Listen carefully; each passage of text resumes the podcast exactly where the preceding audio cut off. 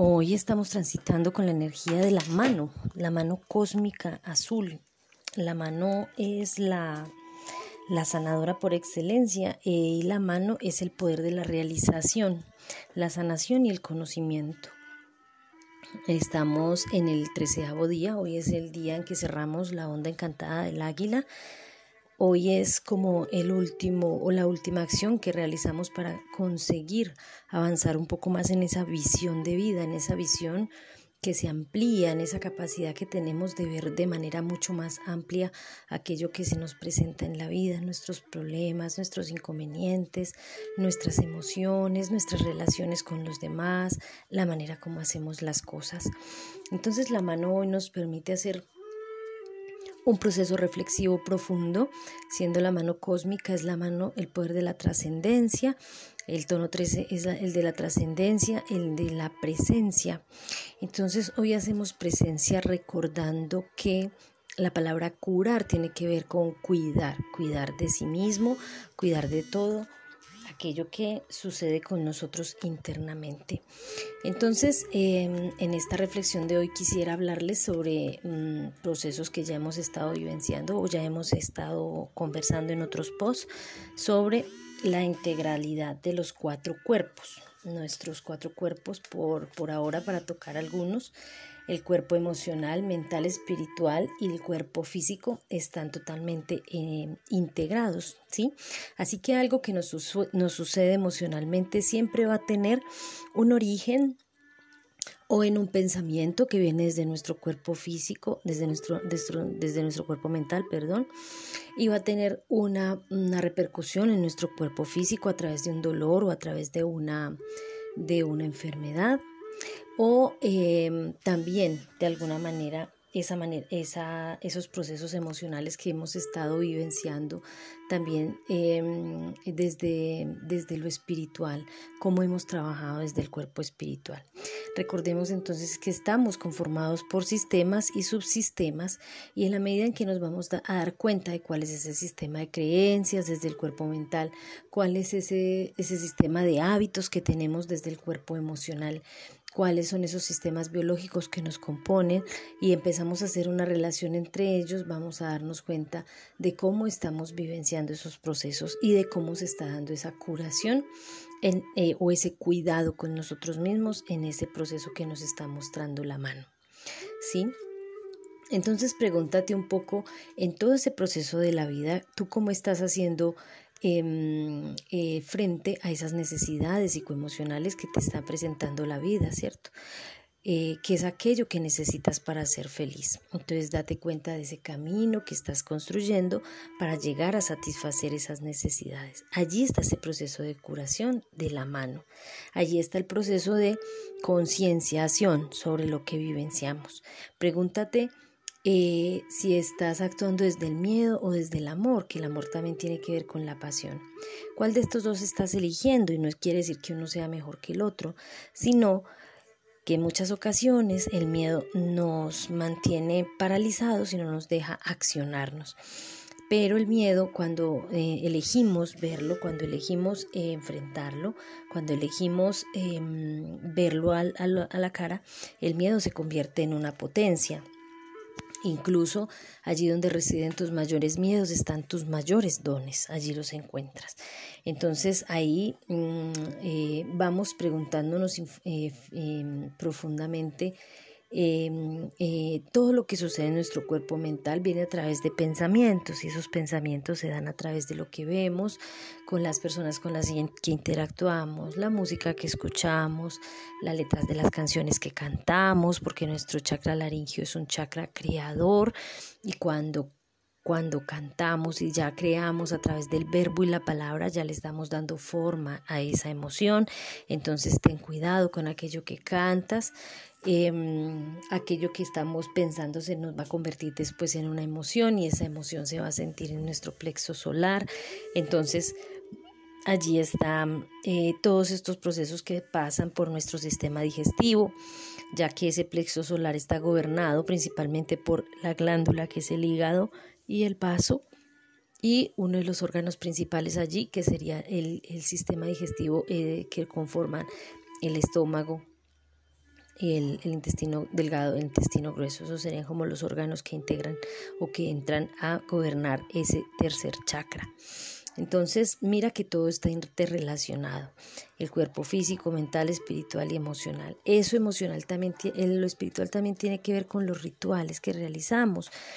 Esos pensamientos a diario que estamos teniendo cuando nos levantamos, eso, eso espiritual se presenta con la actitud que asumes al levantarte en el día. Por ejemplo, ¿cuáles son los primeros pensamientos que tienes en el día cuando te levantas? ¿Tienes algún propósito que te pongas para ese día? o si vienes haciendo tus procesos ya espirituales, cómo los estás eh, generando en el tiempo, manteniéndonos en el tiempo para que se vuelvan una disciplina. Tu meditación, ir al silencio, tener la capacidad de escuchar a los demás, integrar esas, esas lecciones que los otros nos muestran como espejo.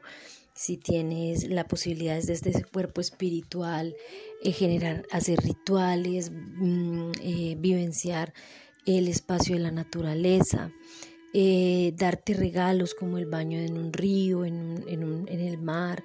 Esos son regalos desde lo espiritual que te das para ti, ¿cierto? No simplemente ir a pasear y sin pasar bueno.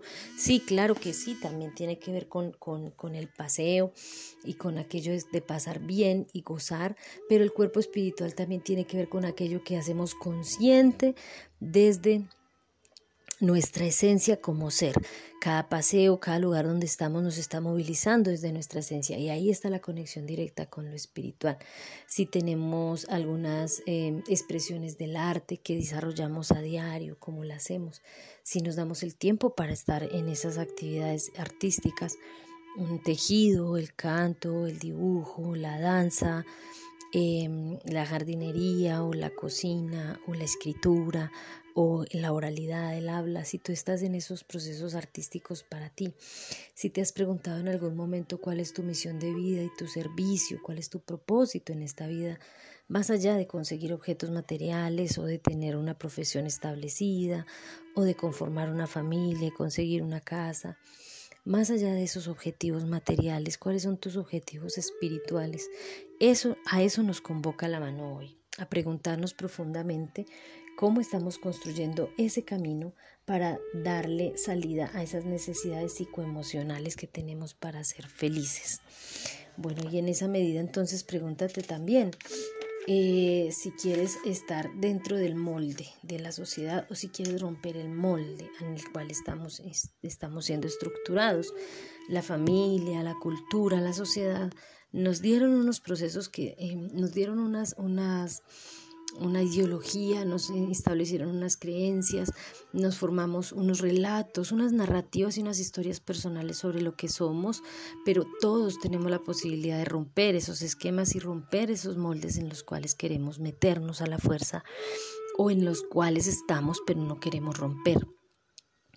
Em, eh, pregúntate un poco si quieres ser eh, la madre perfecta, la hermana perfecta, eh, pregúntate si estás eh, em, siguiendo cánones que tienen que ver con, con, tu profesión también, ¿no? Con cómo es ser el artista perfecto, o el abogado perfecto, o el contador perfecto, o el médico perfecto.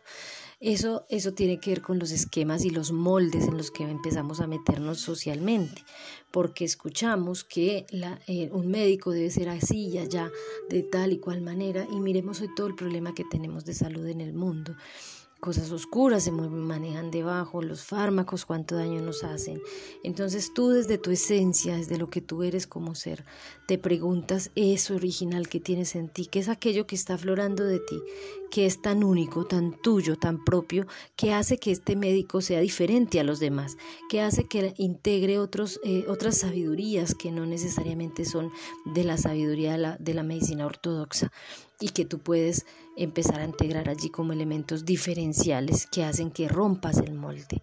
Entonces ahí está el encuentro perfecta eh, precisamente de aquello que es la originalidad y la creatividad desde tu rol, desde tu profesión hacia el mundo y ahí vamos encontrando el servicio verdadero desde el amor. Eso lo permite la mano hoy, eso lo permite el, el ser consciente sobre el cuidado, sobre el curarse a sí mismo.